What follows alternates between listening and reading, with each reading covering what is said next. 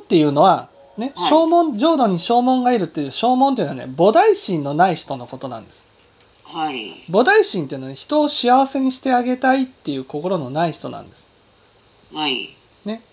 だけど、それはね、阿弥陀仏の極楽浄土のことなんですよ。阿弥陀仏の極楽浄土に行ったら、はい。どんな人もね、すべての人を救ってあげたいっていう菩提心が起きるんです。起きるんですね。はだい。から、正門っていう、人を救いたいっていう気持ちのない人でも、はい。すべての人を救ってあげたいっていう菩提心が起きるから、だから阿弥陀仏の本願は不思議なんだっていうふうに言うわけです。はい。